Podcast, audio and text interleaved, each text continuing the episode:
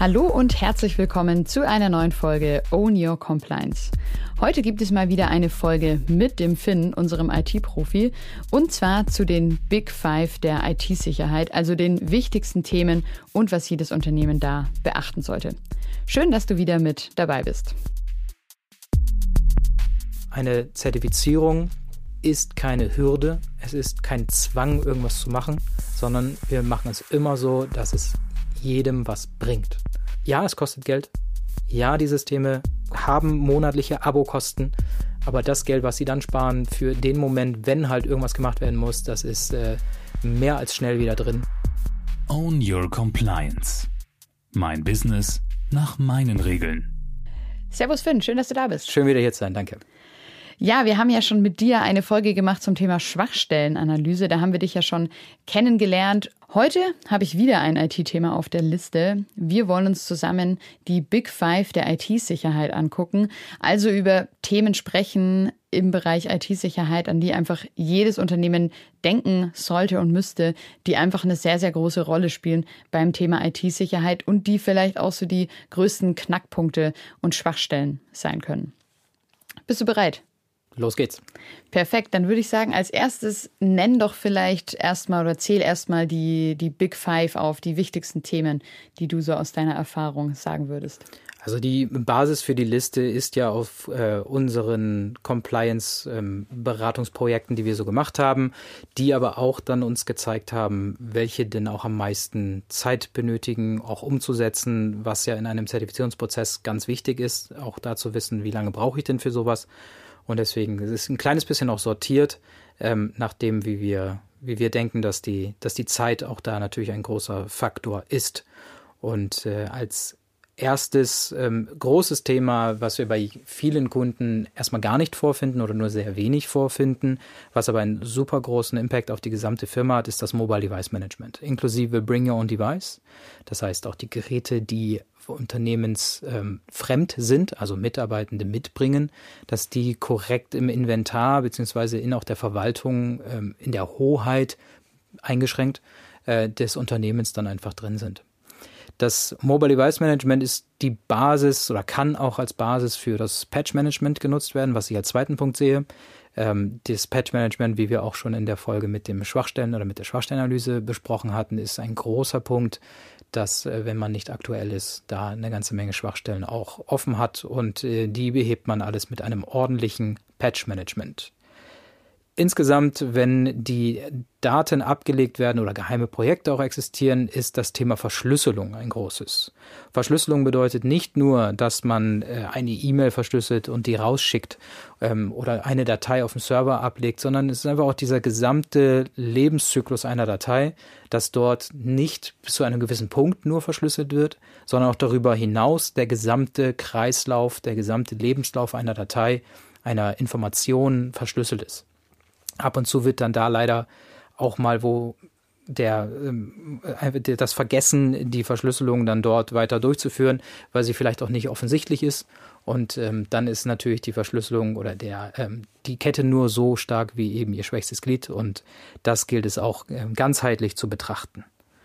Die Zugänge zum Netzwerk, also die Network Access Control, wie wir sie nennen, ist auf jeden Fall auch ein, ein großer Faktor, nämlich zu wissen, welche Systeme, welche Clients, welche Gäste, welche Mitarbeitenden sind überhaupt in meinem Netzwerk. Ohne das zu wissen, kann ich nicht darauf äh, irgendwie eine Schwachstellenanalyse oder ähnliches machen, um zu wissen, wer ist denn überhaupt dabei, wer ist drin und wohin geht es denn mit meinem gesamten Netzwerk? Wird es vielleicht sogar schon bestehend missbraucht, weil irgendwelche ähm, Einfallstore schon gegeben waren. Und alles das macht natürlich keinen Sinn, wenn man solche Systeme drin hat, ohne das große Thema des Event-Loggings. Event-Logging ganz klar dafür, dass man sagt, alles, was getan wird im Netzwerk, im, auf dem Server, auf der Firewall, administrativ oder auch vom User, macht man keinen großen Unterschied, muss irgendwo aufgeschrieben sein und auswertbar gemacht werden. Und zwar menschlich auswertbar gemacht werden. Und da ist auf jeden Fall sehr viel Potenzial, es entweder gar nicht zu machen, falsch zu machen oder, was leider auch sehr selten vorkommt, es genau richtig zu machen. Und darauf basierend ähm, sind das meine Big Five, gerade im Zertifizierungsprozess, aber auch nicht nur im Zertifizierungsprozess, sondern als Grundsäulen der Informationssicherheit. Okay, cool. Schon mal vielen Dank dafür diesen ja Schnelldurchlauf durch die Big Five. Das war jetzt quasi die, die, der kurze Teaser für die Safari, auf die wir uns dann gleich begeben und uns die Big Five nochmal genauer angucken. Und du hast ja jetzt auch schon gesagt, ähm, Zertifizierungsbereich, aber nicht nur. Das heißt, das sind auf jeden Fall fünf Themen, die sehr wichtig sind, wo ich auch zum Beispiel bei einer TSAX-Zertifizierung vorbeikomme. Aber unabhängig von der Zertifizierung sind das auch einfach so natürlich sehr wichtige Themen, die ich da auf dem Schirm haben sollte, oder? Korrekt. In jedem dieser Themen oder generell das Thema Informationssicherheit sollte in jedem Unternehmen angekommen sein, sollte durchgeführt sein, sollte auch gelebt sein. Und ähm, dazu gehört natürlich auch die verschiedensten Bereiche dann ähm, erstmal zu betrachten, umzusetzen und auch äh, am Leben zu haben, weil wenn man ein System einsetzt, was dann im Endeffekt nicht genutzt wird, dann hätte man es sich auch sparen können. Deswegen ist es ganz wichtig, da nicht nur für einen Zertifizierungsprozess, sondern auch einfach für das für seinen eigenen auch wieder, wie die Geschäftsführer, die ja dann auch äh, das Risiko akzeptieren müssen, einfach Bescheid zu wissen, okay, ich habe zumindest das Minimum getan ähm, für das, was ich dann nicht der bin, der Schlechteste, der dann als erster dann äh, gefressen wird von dem großen äh, Hacker-Attacke oder ähnlichem. Okay. Ja, cool. Dann würde ich sagen, legen wir doch direkt mal los mit unserem ersten Punkt, was du ja auch genannt hast, dem Mobile Device Management. Was fällt da denn alles so drunter? An was muss ich da so denken?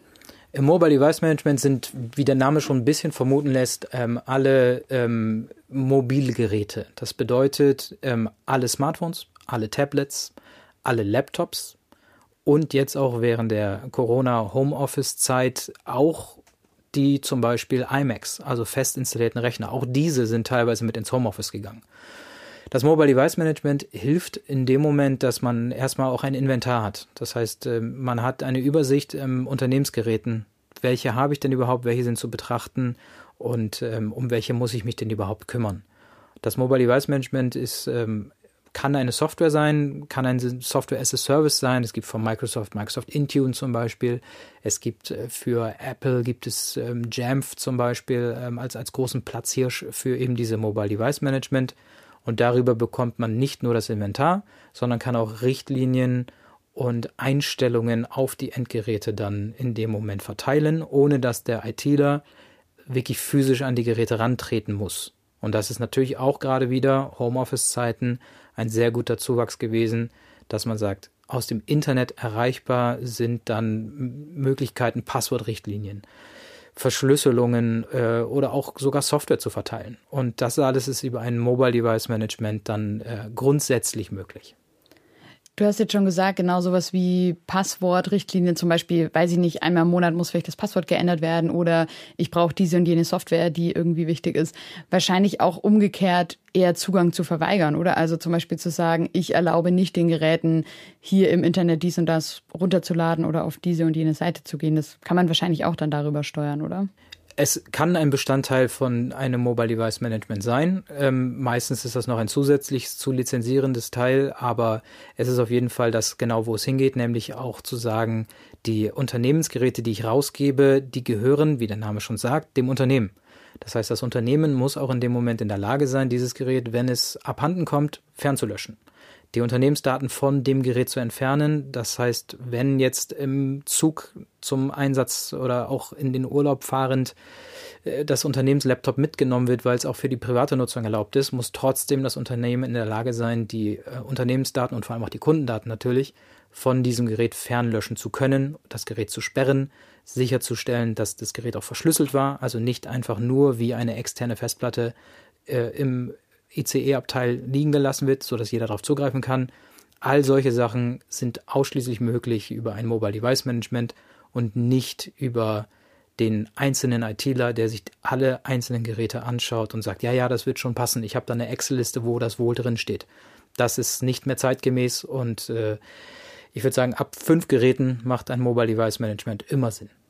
Du hast ja auch schon das Thema angesprochen, Bring Your Own Device. Das ist ja wahrscheinlich eh noch mal ein bisschen gefährlicher, wenn man so ein bisschen auf das Thema IT-Sicherheit guckt. Wie können denn Unternehmen es da schaffen, eben ja keine, keine Schwachstellen zuzulassen oder das eben ein bisschen zu, zu kontrollieren? Mit Bring Your Own Device ist vor allem der Bereich des, äh, des Smartphones und Tablets gemeint, weil viele Mitarbeiter haben ja ihre eigenen Telefone und wollen auch ungern mit zwei Telefonen rumlaufen.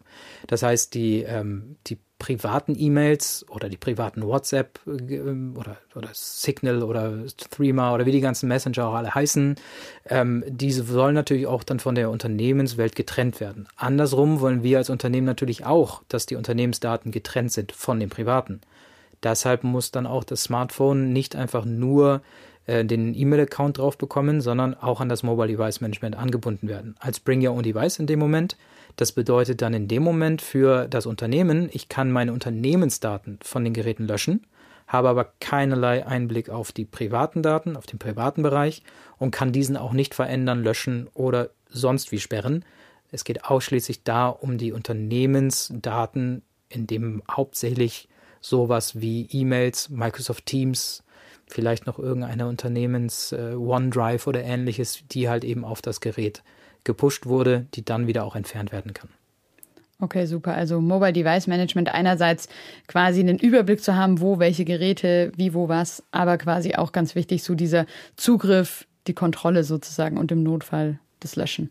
Ja, also das Inventar ist halt ganz, ganz entscheidend. Ähm, welches Unternehmen weiß schon ganz genau, wie viele Geräte es draußen hat und wo die auch genau sind? Ähm, genau meine ich jetzt nicht die äh, geografische Ortung, sondern bei welchen Personen die sich befinden. Und eine Inventardatenbank ist eigentlich in dem Moment, wo man das Inventar anlegt und das einmal getauscht wird, ist sie nicht mehr aktuell. Ein Mobile Device Management lebt da deutlich schneller und kann deutlich besser genutzt werden für dieses Feature ähm, ein bisschen zweckentfremdet, weil es natürlich noch viel mehr kann. Aber ähm, ein Unternehmen sollte auf jeden Fall wissen, welche Geräte es überhaupt hat, um wie viele Geräte es geht und ob diese den ähm, Compliance-Status auch wirklich erfüllen und compliant sind. Okay, und ganz wichtig, wie du ja auch gesagt hast, schon ab fünf Geräten macht es Sinn, um da einen guten Überblick quasi zu behalten und auch dauerhaft dann zu aktualisieren. Also nicht nur einmal aufsetzen und dann die Liste irgendwo hin, hin bestopfen quasi. Korrekt.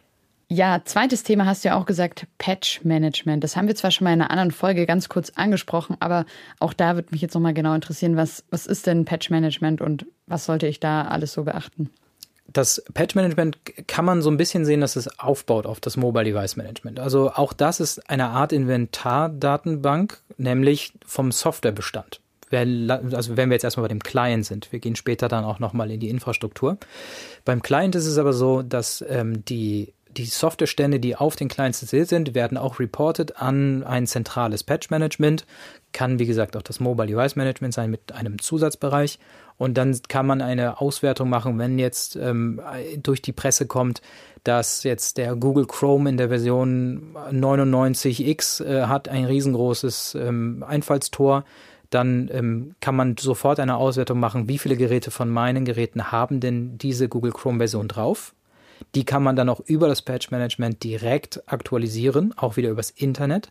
Das heißt, sobald die Geräte online sind, können sie sich eigentlich nicht dagegen wehren, weil es Unternehmensgeräte sind, fremdgesteuert. Die meisten oder hoffentlich die meisten Mitarbeitenden haben keine lokalen Adminrechte auf ihre Geräte, weswegen sie auch Patches und Updates nicht oder nicht immer wirklich auch selbst installieren können. Deswegen ist es für ein Patch-Management auch sehr gut, dass man auch auf die lokalen Adminrechte dann verzichten kann, die natürlich auch wieder dann andere Probleme, andere Sicherheitsrisiken erzeugen würde. Mit dem Patch-Management ist dann das damit möglich zu sehen, ähm, wer welche Software hat, diese Software zu aktualisieren und dann auch zu gucken, ob das Patch auch wirklich angekommen ist bei diesem Endgerät, weil halt diese Bestandsaufnahme von dem Gerät ist stündlich, minütlich, vielleicht täglich, aber ist auf jeden Fall sehr aktuell und damit ist es dann auch ähm, klar zu sehen, wo muss ich dann noch manuell nachrüsten, wo hat vielleicht was nicht geklappt, kann ich mich darauf verlassen, dass es so die Anzeige auch korrekt ist? Und daraufhin dann aber auch die, diese, die Manpower, die man benötigt, um das auszuwerten, beziehungsweise an die einzelnen Geräte ranzutreten, deutlichst zu minimieren. Und das ist mit dem Patch Management für die Clients auf jeden Fall ein sehr, sehr, sehr ähm, wertvoller ähm, ja eine wertvolle Waffe sozusagen gegen die äh, Schwachstellen. Und ähm, die Implementation davon ist sehr zeitaufwendig. Deswegen ist das zusammen mit dem Mobile Device Management, der halt eben als Inventar für wie viele Geräte betrachte ich überhaupt, das Patch Management darauf aufbauend, sind die erfahrungsgemäß aus dem Zertifizierungsprozess, die am längsten dauern. Und deswegen empfehlen wir jedem Kunden damit so frühzeitig wie möglich anzufangen. Getrennt von den Clients gibt es aber natürlich auch nochmal das Büro, das äh, Unternehmen selbst. Und da sind natürlich keine ähm, Clients oder ähnliches im Einsatz, sondern da geht es dann um die Firewalls, um die Router, um die Switche, um die Server, äh, Drucker, Telefonanlagen, all die Sachen, die irgendwie im Netzwerk sind und irgendwie mit miteinander sprechen oder irgendwo hinsprechen können. Und diese müssen auch halbautomatisch, ganz automatisch oder manuell regelmäßig gepatcht werden. Gerade bei so Firewall ähm, oder Switche, die sehr zentral sind, wenn die sich ständig selbst aktualisieren würden und neu starten, wenn sie es wollen, kann es ja sein, dass es aber mittags um 14 Uhr ein Neustart im Unternehmen und dann sitzen erstmal dann x 100 Mitarbeitende und können nicht arbeiten. Deswegen ist es dort natürlich ein automatisiertes Patch-Management nicht so zu empfehlen, sondern da muss es dann eher eine, eine Downtime, eine Maintenance-Time geben, wo die ITler selbst sagen können, ich installiere jetzt das Update, habe vorher auch ein Backup der Konfiguration gemacht, falls was schiefgehen sollte. Ich habe einen Fallback-Plan, wenn das Gerät nicht wieder hochfährt und so weiter und so fort. Diese Patch-Management, dieses manuelle, muss aber auch regelmäßig gemacht werden. Und regelmäßig bedeutet gerade bei Patches mindestens einmal im Monat nicht einmal im Jahr. Weil wenn man ein einen Tag X hat, wo man den Patch installiert hat und am nächsten Tag kriegt das eine Schwachstelle und der geht offen durch die Presse, dann ein Jahr später erst den zu patchen, ist natürlich nicht angebracht. Deswegen sollte man da auch wieder äh, anlassbezogen, ist Risiko, ähm, Risiko akzeptierend sagen, dass man einmal im Monat so einen Termin haben sollte, wo dann die IT-Abteilung schaut, sind auf den Endgeräten auf den ähm, zentralen Geräten, auf den Servern, sind da alle Patches auch installiert? Wenn nein, wann habe ich das nächste Fenster, in dem ich die installieren darf und auch die Geräte neu starten darf? Und das ist ein manueller Prozess, der auch meiner Empfehlung nach nicht automatisch oder zumindest nicht vollautomatisch laufen sollte, der aber enorm wichtig ist und bei 85 Prozent unserer Kunden bisher nicht gemacht wird oder vergessen wird. Ja, auch nochmal ein sehr guter Hinweis oder vielleicht auch zu gucken selber, ne, wann, wann kann ich was automatisch machen, wann halbautomatisch. Also ich kenne es zum Beispiel auch nur so, dass man halt dann jetzt beim, beim eigenen Gerät, beim Laptop, dass man dann halt irgendwie die Info hat, hier äh, Update und dann kann ich aber einfach sagen, hey, ich jetzt kann ich es gerade mal kurz runterfahren oder hey, ich kann es halt erst morgen machen.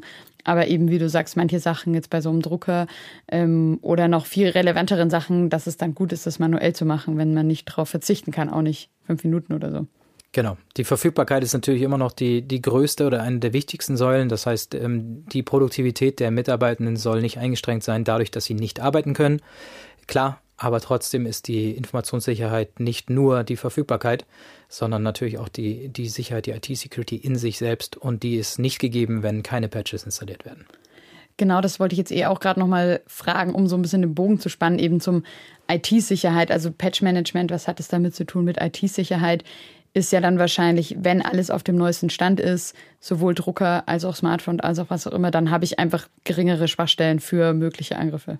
Absolut. Also je mehr du am Stand der Zeit bist mit den Updates, desto weniger ähm, sogenannte Exploits, die schon bekannt sind. Es gibt natürlich immer noch die Zero-Day-Exploits, das heißt die, die noch nicht publik sind.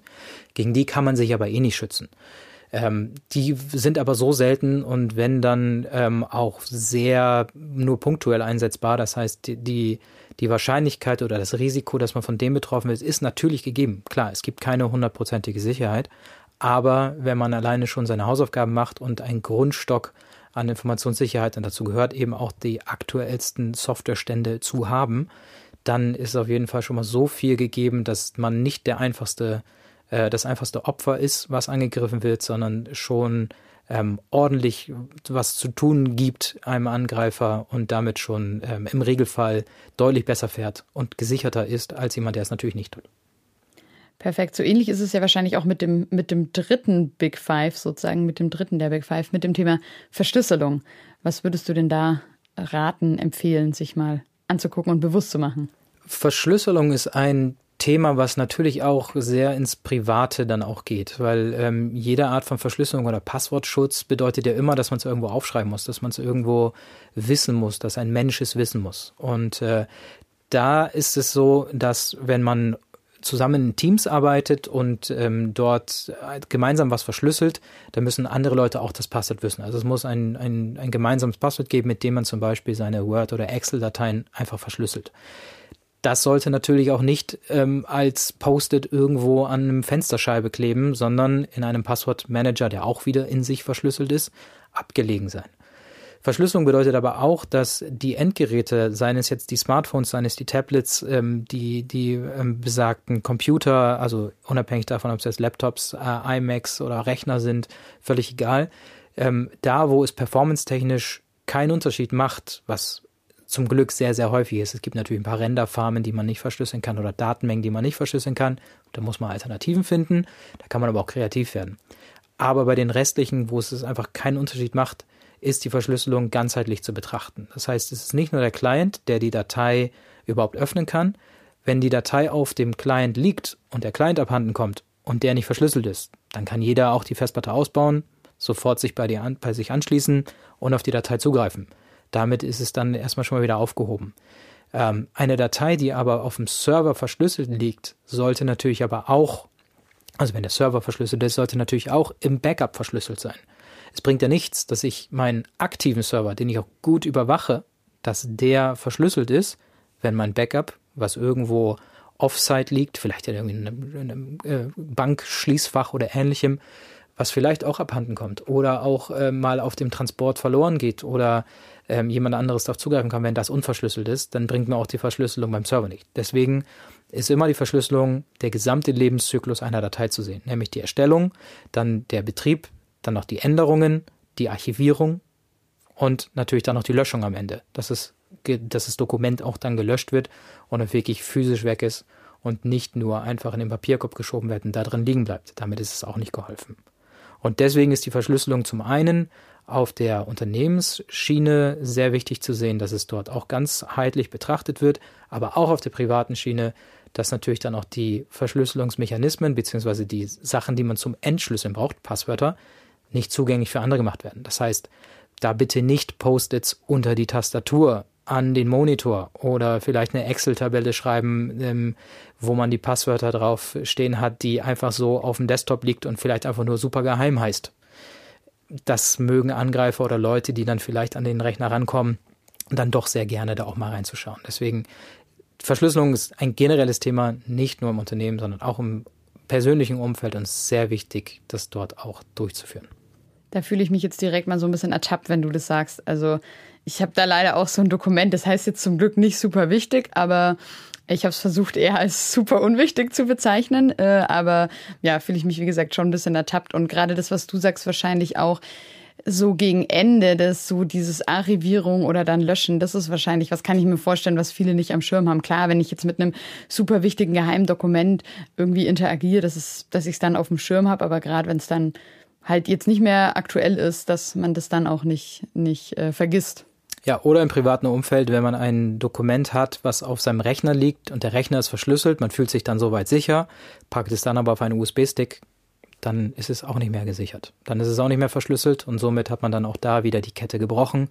Und ähm, die Sensibilisierung auch hier wieder, die Schulung, die Sensibilisierung für auch den Enduser ist da super wichtig, dass es aber auch ein Mehrwert ist für den, für den privaten Bereich und nicht nur im Unternehmensumfeld irgendeine Hürde, die irgendeine Zertifizierung da sich gerade erfindet oder so. Das muss man auf jeden Fall trennen und nicht so sehen, sondern eher das als Chance, dass man es einem Angreifenden so schwer wie möglich macht. Wie habt ihr dieses ganze Thema Verschlüsselung bei Nextwork gelöst für euch? Wir verschlüsseln, also über unser Mobile Device Management können wir alle unsere MacBooks, also wir sind eine komplette Apple-Firma. Das heißt, wir haben nur MacBooks und nur iPhones und iPads im Einsatz. Und äh, da hat Apple schon einen sehr guten Grundsatz auch schon selbst geschaffen mit der Verschlüsselung, die äh, performance-technisch auf den MacBooks nahezu keine Auswirkungen hat. Das heißt, jeder normale Benutzer wird nicht merken, dass das Gerät verschlüsselt ist. Das kann über das Mobile Device Management dann in dem Moment auch aktiviert werden, auch ausgewertet werden, dass diese Geräte dann verschlüsselt sind. Ähm, iPhones und iPads, sobald sie eine Codesperre aktiviert haben, also eine vierstellige Codesperre, optimalerweise inzwischen zum Glück sechs äh, als, als Passwortlänge, ähm, sind sie automatisch in sich verschlüsselt. Das heißt, ohne den Code, auch wenn man die Festplatte oder den Flash-Speicher von dem iPhone ausbauen würde, kommt man nicht an die Daten ran, weil er in sich verschlüsselt ist. Das heißt, Apple hat da schon in seinem eine sehr, sehr gute Vorleistung oder ist eine sehr gute Vorleistung getreten, um es auch dem End-User so einfach so wie möglich zu machen.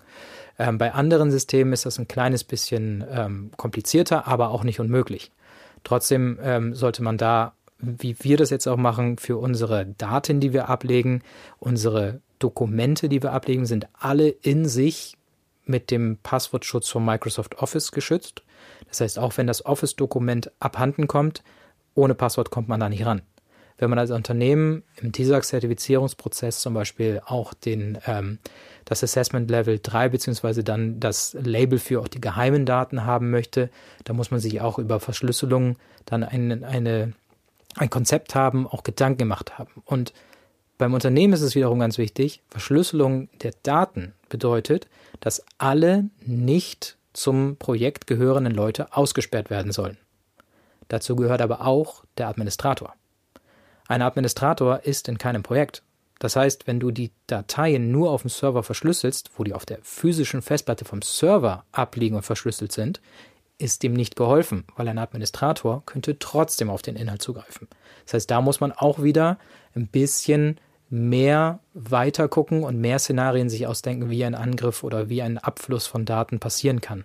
Und äh, da kommen wir eben auch als Berater immer wieder damit rein und sagen auch, vergesst bitte nicht euren Administrator. Ähm, ja, die Daten müssen gebackupt werden, aber der Zugriff sollte auf jeden Fall verhindert werden. Und da scheitert es in den meisten Projekten, dass es auf einmal ist, oh ja gut, dann sind wir doch nicht verschlüsselt. Und das meinte ich eingangs mit dem ganzheitlichen, vollem Lebenszyklus der Dateien. Du hast jetzt gesagt, bei euch ist wirklich, ja, jedes Dokument irgendwie, was da sensibel ist, verschlüsselt und kann nur mit Passwort geöffnet sein. Wie kann sowas dann in der Praxis funktionieren? Also dann brauche ich ja bei tausend Dokumenten tausend Passwörter. Wie kann das funktionieren? Eben ohne irgendeine Liste zu haben, die dann irgendwo aushängt. Ja, also man kann natürlich schon sagen, dass man für gewisse Bereiche, sei es jetzt im Personalbereich zum Beispiel, ein gemeinsames Projektpasswort hat oder ein Bereichspasswort hat. Das ist dann ein Passwort, womit dann auch mehrere Dokumente oder mehrere Inhalte dann verschlüsselt werden können. Sobald natürlich aber einer diese ähm, Abteilung verlässt, muss dann dieses Passwort mindestens geändert werden und bei den alten auch nachgezogen werden auf ein neues. Der Austausch von einem Passwort mit Kollegen und Kolleginnen zum Beispiel muss oder soll ausschließlich auch wieder über einen verschlüsselten Weg erfolgen. Da haben wir bei uns Passwortmanager im Einsatz. Das bedeutet, unser Passwortmanager ist auch unterteilt in Gruppen. Wir haben dann für das Personal haben wir dann äh, eine eigene Gruppe, wo wir dann unsere aktuellen Passwörter und auch die Passworthistorie, das ist auch ganz wichtig, dass man alte Dateien wieder entschlüsseln kann und die nicht einfach weg sind, ähm, wo wir diese dann automatisch auch mitgeschrieben werden, beziehungsweise dort gepflegt werden, in dem Passwortmanager, der auch mit pro Person, mit einem Account, mit Passwort, mit Masterkennwort, mit Zwei-Faktor-Authentifizierung und ähnlichem dann auch geschützt ist. Okay, also Passwortmanager, ganz wichtig. Ist ja auch für den privaten. Ganz, ganz klare Empfehlung. Ist ja auch für den privaten Umfeld irgendwie nicht schlecht, wenn man sowas hat. Auf jeden Fall. Also alles das, was im Unternehmen Sinn macht, ähm, bedeutet nicht ausschließlich, dass es nur im Unternehmenskontext Sinn macht, sondern auch im privaten. Und gerade Passwortsicherheit und Verschlüsselung wird da im Regelfall ignoriert. Sehr gut. Also nicht nur fürs Unternehmen hier wieder was gelernt, mal wieder, sondern auch für den privaten Bereich. Kommen wir zum Punkt 4, dem Thema Netzwerkzugang, also Network Exit Control. Also wahrscheinlich so ein bisschen die Frage, wer darf rein, wer nicht. Genau, also im Endeffekt läuft es so, dass jedes, jeder Netzwerkbetreiber, ähm, und das ist ja nun mal ein Unternehmen, sollte schon wissen, wer in seinem Netzwerk sich befindet. Und ähm, da ist es zum einen natürlich eine Netzwerksegmentierung ganz hilfreich, dass man sagt, ich habe ein internes Netzwerk, wo auch nur interne Geräte reinkommen. Man kennt es, man ähm, hat vielleicht als Freelancer irgendwo bei einer neuen Firma angefangen und muss dann immer erstmal so ein blödes Zertifikat sich installieren lassen, damit man dann auf Daten zugreifen kann. Aber genau dieses blöde Zertifikat ist genau das, was benötigt wird, damit dann auch der Kreis von den nutzenden Geräten in diesem Netzwerk so klein wie möglich und auch so übersichtlich wie möglich und auch so bekannt wie möglich sind das ist halt eben ein großer Punkt, womit man dann halt die Netzwerksegmentierung erstmal anfängt. Es gibt da automatisch, ähm, also Automatismen oder Tools, die das auch für einen machen, die nennt man dann Network Access Control. Und die Network Access Control ist dafür da, dass äh, basierend auf zum Beispiel ähm, ganz billig MAC-Adressen oder auch Zertifikaten, dass die dann automatisch in gewisse Netzwerksegmente geschoben werden, um klar zu sein, wohin geht das Gerät, was darf das Gerät alleine sehen. Und ein Gerät selbst ist ja auch allmächtiger als derjenige End-User, der es benutzt, weil ein End-User guckt nur dahin, wo er weiß, wo er hingucken muss. Aber ein Gerät kann ja in alle möglichen Bereiche gucken, wo es einfach Zugriff hat. Und das macht ein Gerät auch. Und deswegen sollte dort auch ähm, mit der Network Access Control soweit die Netzwerksegmentierung befeuert werden, dass äh, die, die, die Geräte selbst auch nur in diese Bereiche reinkommen und reingucken können, wo sie auch hingehören lass es jetzt einfach nur auf Gruppenbasis sein, lass es auf Bereichsbasis sein. Das ist jedem selbst überlassen. Aber die Network Access Control ist dafür ein sehr wichtiges Tool, das zu machen, das umzusetzen und auch hier wieder im Zertifizierungsprozess ähm, für TISAX eine Muss-Anforderung inzwischen und bei nahezu keinem unserer Kunden korrekt umgesetzt, weil entweder gar nichts eingesetzt wird oder es auch einfach zu grob gefasst wird. Und ähm, da ist ganz, ganz viel Potenzial auch da für ein Unternehmen, was falsch zu machen und auch durch den Zertifizierungsprozess als aufgrund der Hauptabweichung durchzufallen. Und deswegen ist es dort ganz wichtig, auch die Network Access Control, die Netzwerkzugänge, die Möglichkeit, wie man an das Netzwerk kommt, zu überwachen, ähm, zu, mit, mit Technik zu ähm, automatisieren und halt auch auswertbar zu machen, wer wohin gehört. Und wahrscheinlich auch da wieder, wenn man den ganzen Zyklus anguckt, auch wieder zu gucken, Zugänge quasi wieder zu entziehen oder Zertifikate zu, zu löschen oder zu sperren wahrscheinlich, oder? Absolut. Wenn äh, Leute das Unternehmen verlassen, gehören die natürlich dann auch zeitnah, wenn nicht sogar sofort, ähm, je nach äh, Anwendungsbeispiel gesperrt oder dann halt auch Berechtigungen schon sukzessive entzogen. Weil ähm, jede zu viel oder jede aktive Berechtigung, die nicht mehr gebraucht wird, ist natürlich eine Schwachstelle und ähm, da gilt es dann auch genauso, das Gerät zu betrachten. Und wenn das Gerät zwar im Schrank liegend, aber immer noch auf das Netzwerk zugreifen könnte, wenn es angestöpselt wird, ähm, dann ist auch keinem geholfen, wenn dann das Gerät ähm, auf einmal dann doch wieder aktiviert wird, weil es zum Beispiel an einen Praktikanten mal eben kurz rausgegeben wird und es hat dann aber noch Berechtigungsstufe von Geschäftsführung, ähm, dann freut sich der Praktikant, dass er auf einmal die Geschäftsführer-Laptops von den anderen sieht und vielleicht auch irgendwelche Freigaben sieht. Das weiß man nicht.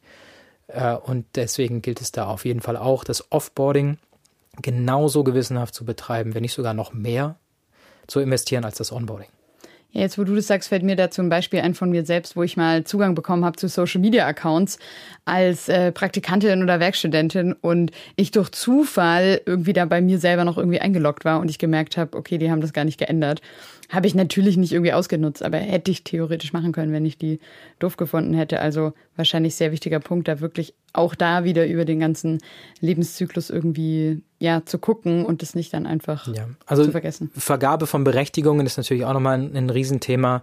Ähm, Network Access Control ist jetzt mehr auf Kleinbasis, aber äh, du hast natürlich vollkommen recht, die, äh, die Menschen, die dann im Endeffekt dann auch die Berechtigung bekommen, müssen genauso aufgebaut werden, ähm, wie sie halt im Onboarding die Sachen auch bekommen haben. Und deswegen ist es auch ganz wichtig, ähm, was das nächste Thema ja auch dann sein wird, Eventlogging, wer hat was wann bekommen. Und wenn man einfach nur sagt, du kriegst jetzt den Zugang zum Twitter-Account von unserem Unternehmen ähm, und das einfach nur wegen Flurfunk mal eben kurz gemacht wurde, dann ist keinem geholfen, um das dann später auch wieder aufzuheben. Und dann passiert eben genau sowas, dass man jemanden nicht mehr im Unternehmen hat, aber der noch im Unternehmen ist. Und das macht keinem oder bringt keinem was höre ich für dich, höre ich jetzt so ein bisschen als Motto raus, ja, also nicht mit der Gießkanne oder jedem alles ermöglichen, sondern wirklich zu gucken, quasi so, so wenig wie nötig wirklich. Ähm.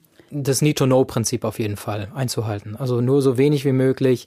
Ähm, auch einfach in der Natur des Menschen ist es natürlich auch neugierig zu sein. Und ähm, wenn man eben nicht die Freigabe über Geschäftsführung oder Finanzen sieht, dann will man da auch nicht hin.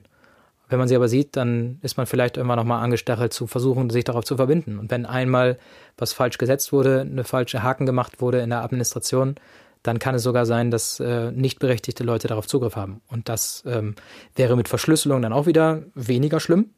Aber es ist natürlich trotzdem schlimm, dass das passiert.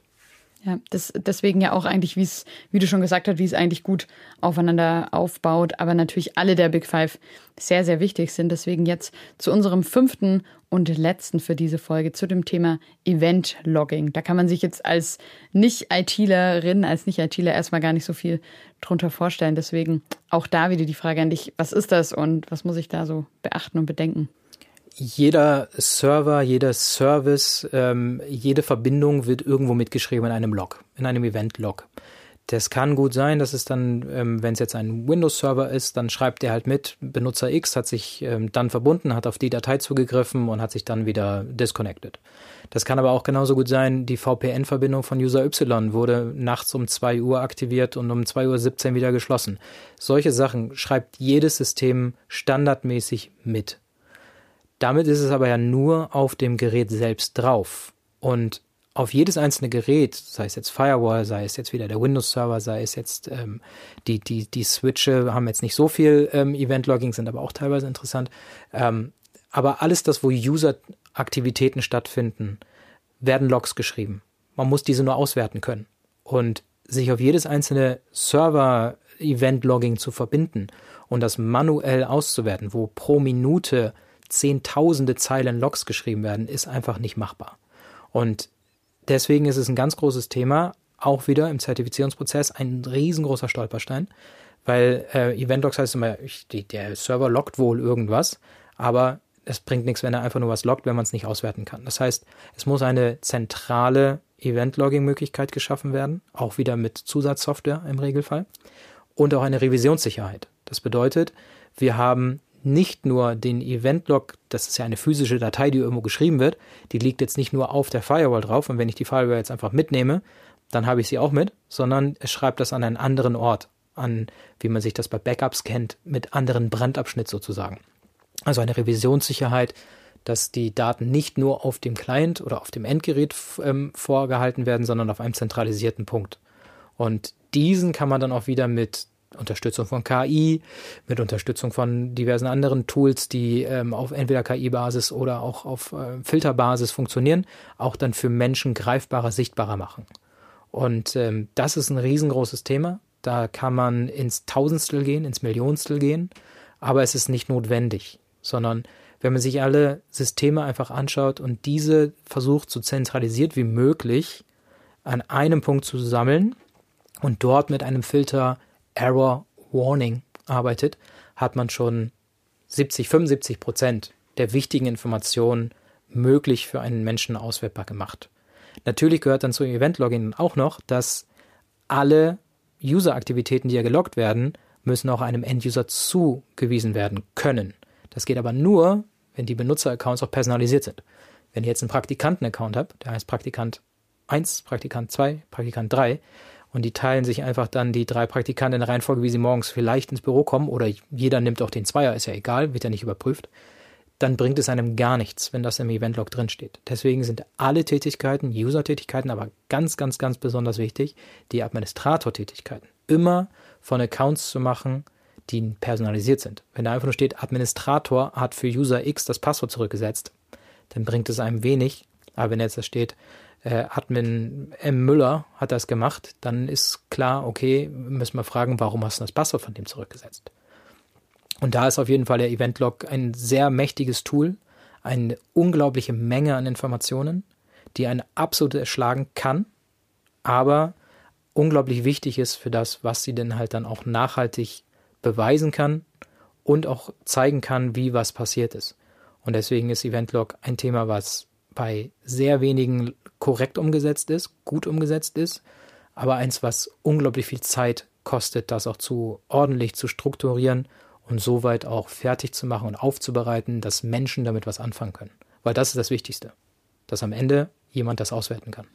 Also quasi da ganz wichtig, nicht nur einfach wie bei dem letzten Punkt quasi irgendwas ein bisschen mitzuschreiben, ist ja eh automatisch uns absagen, sondern wirklich zu gucken, ähm, natürlich das eine, was du gesagt hast, personalisiert, damit ich zurückverfolgen kann, aber auch gucken, wie kann ich es dann auch auswerten und nutzbar machen. Und auch da wieder einen regelmäßigen Termin haben, wo man auch da reinguckt. Weil es kann auch gut mal sein, dass ein ähm, Syslog-Server oder ein zentralisierter ähm, Log-Server auch mal nichts schreibt oder nichts empfängt. Und wenn man das auch erst wieder ein halbes Jahr später sieht, dann ist auch keinem geholfen. Das heißt, auch da wieder eine regelmäßige Prüfung von den Event-Logs, von den Servern, die die Event-Logs haben. Das ist äh, auch da genauso wie beim Patch-Management ein manueller Prozess, halbautomatisch manueller Prozess, der aber trotzdem regelmäßig gemacht werden muss und es auch einen absoluten Mehrwert gibt, diesen zu tun. Und da kann ich mir auch total vorstellen, also ich habe den Begriff jetzt heute auch zum ersten Mal gehört, haben wahrscheinlich gar nicht eben so viele auf dem, auf dem Schirm, das zu machen, beziehungsweise dann auch zu nutzen sinnvoll. Ja, also das ist leider, leider wirklich so, dass ähm, wenn man fragt, ja, was, was wird denn an Eventlogs geschrieben, heißt es immer, ja, der Server schreibt wohl irgendwas. Aber was da genau drin steht, in welcher Detailtiefe und was da nicht drin steht oder dass man es dann auch mal guckt, ob das, was drin steht, auch wirklich äh, Sinn macht und nicht einfach nur Kauderwelsch ist. Das ist auf jeden Fall was, was ähm, sehr, sehr wenig gemacht wird, weil es einfach nur Zeit kostet und auch nicht sonderlich spannend ist, gebe ich offen zu, als ITler zu dokumentieren und auszuwerten, macht keinem Spaß, da installiert man lieber einen Server neu. Ähm, aber es ist auf jeden Fall sehr hilfreich fürs ähm, auch forensische dann nachzuvollziehen, was denn passiert ist, wann was passiert ist und vor allem wer was getan hat. Und das ist mit Abstand das Wichtigste in der Beweislage fürs Unternehmen auch in der Lage zu sein, zu sagen, nein, es war nicht mein Verschulden, es war das Verschulden von, ähm, damit man dort auch ganz klare Verantwortlichkeiten und auch natürlich Konsequenzen ziehen kann. Ja, das ist ja dann wahrscheinlich öfter mal dein oder auch euer Job beim Kunden, das dann sexy zu verkaufen, beziehungsweise auch zu erklären, warum es wichtig ist, was du ja jetzt auch bei den, den Punkten gemacht hast. Genau, es, es sexy zu machen, Eventlogging sexy zu machen, ist nicht besonders einfach, aber es ist auf jeden Fall äh, sehr notwendig und kein, ähm, wie es jetzt auch der TISAX oder der VDA-Katalog sagt, ist eine absolute Mussanforderung. Und das äh, gehe ich absolut mit. Ähm, ja, es macht nicht besonders viel Spaß, aber es ist was, ähm, wenn man dann einmal ein ordentliches System oder auch eine ordentliche Software im Einsatz hat, dann kann das auch richtig coole Sachen zeigen und ähm, auch Verständnis bringen, für was im Netzwerk und äh, in den User-Aktivitäten so los ist.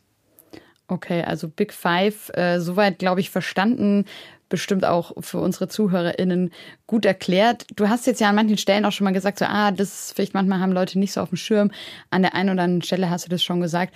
Aber was würdest du vielleicht wirklich sagen von diesen Big Five oder auch ein Teilbereich davon? Was ist so das, was die meisten Unternehmen einfach, ja, die größten Probleme damit haben ähm, oder das vielleicht auch gar nicht auf dem Schirm haben?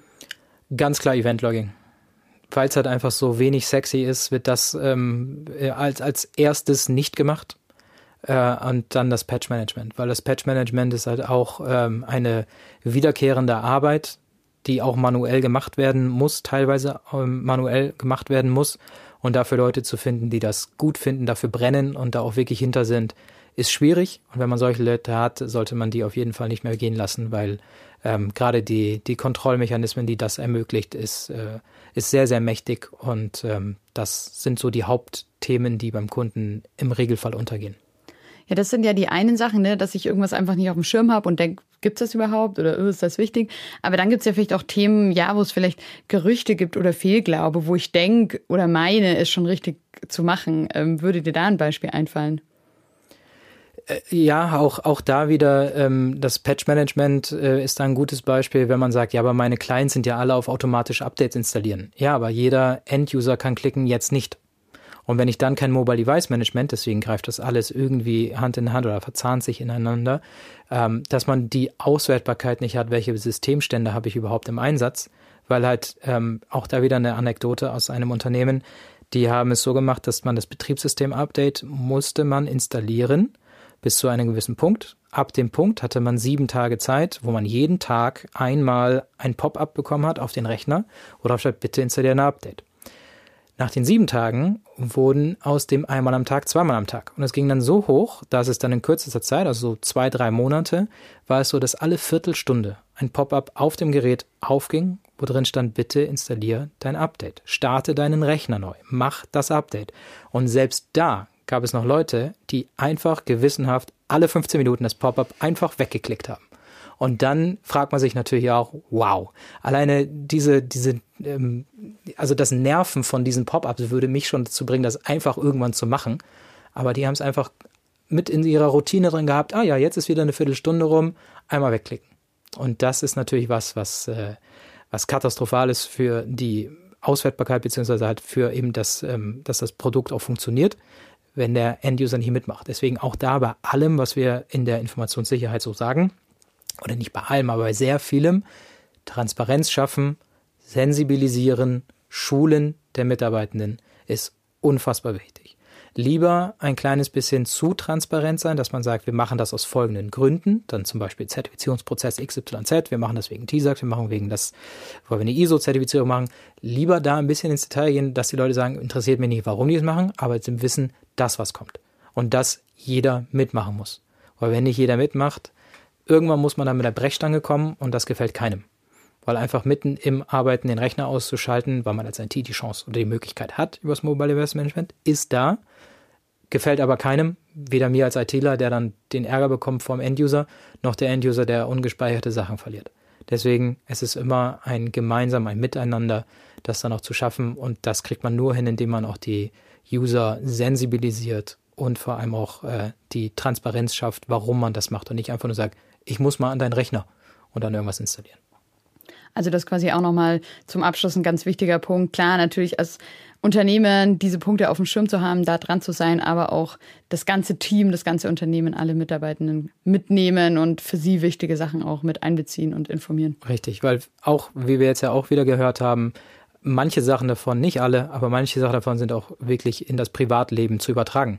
Und gerade Passwortstärken, Verschlüsselungen ist äh, im privaten Umfeld auch sehr, sehr wichtig. Und wenn man das als Unternehmen ordentlich vorgibt, ordentlich schult und ähm, das dann auch sensibilisiert, dann kann mit Sicherheit eine ganze Menge Leute, es gibt immer ein paar Unbelehrbare, klar, aber ganz viele Leute können es auch auf ihr Privatleben übertragen und ähm, jeder, jede mehr verschlüsselte Datei, jedes schlechtere Passwort weniger ist ein Zugewinn zur Informationssicherheit egal ob es im privaten oder im Unternehmensfeld ist. Deswegen ist es da gut, wenn alle irgendwo vom gleichen reden, nicht von oben herab, einfach nur belehrt werden, sondern das dann halt auch irgendwie mitnehmen können.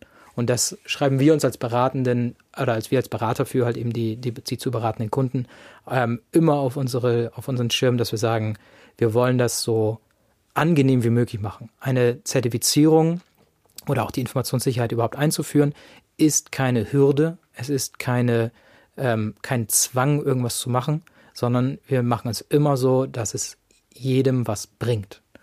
Und das ist das Wichtigste und da muss auch wieder das Management mit eingehen. Ja, es kostet Geld. Ja, die Systeme haben monatliche Abokosten, aber das Geld, was sie dann sparen für den Moment, wenn halt irgendwas gemacht werden muss, das ist äh, mehr als schnell wieder drin. Deswegen muss auch da ganz klar sein, Kosten sind in dem Moment gut angelegt. Perfekt, das ist nochmal ein guter, guter letzter Appell, würde ich sagen. An dieser Stelle deswegen vielen, vielen Dank, äh, Finn, für diese Safari durch die Big Five äh, der IT-Sicherheit wieder viel gelernt und wie du ja auch gerade schon gesagt hast, auf jeden Fall auch im Privaten, weil man ja auch diese Themen privat berücksichtigen kann. Und da bin ich mal wieder, ähm, habe ich mich ein paar Mal ertappt gefühlt, wo ich mir jetzt gleich dachte, oh, da kann ich heute gleich nochmal was machen. Und ich hoffe mal, dass es euch, liebe ZuhörerInnen, ähnlich geht und ihr da auch noch äh, jetzt rausgefunden habt, wo ihr noch besser werden könntet oder natürlich in eurem Unternehmen. Vielen, vielen Dank dir, Finn, und bis zum nächsten Mal. Bis bald. Das war's für heute schon wieder mit einer neuen Folge bei Own Your Compliance. Ich habe mit Finn über die fünf größten IT-Sicherheitsthemen gesprochen und gelernt, wenn man die nicht hat, fällt man auf jeden Fall durch die TISAX-Zertifizierung. Aber auch ohne TISAX sind es natürlich sehr, sehr wichtige Themen, die jedes Unternehmen beachten sollte. Und Finn hat ja auch erzählt, dass zum Beispiel gerade das Thema Event-Logging oft nicht berücksichtigt wird. Also checkt da gerne mal ab, wie das da bei euch im Unternehmen aussieht. Und auch ein wichtiges Learning, die Punkte sind ja auch im Privaten wichtig. Also prüft da auch gerne mal kritisch, ob die Big Five nicht nur im Unternehmen perfekt umgesetzt werden, sondern ob ihr das auch privat auf dem Schirm habt. Wenn du dir einen Deep Dive zu einem der Themen wünscht, dann schreib uns doch einfach an podcast.marcopeters.de. Dann können wir auch gerne das ein oder andere Thema der Big Five nochmal für dich vertiefen. Ich sag ciao, danke und bis zum nächsten Mal.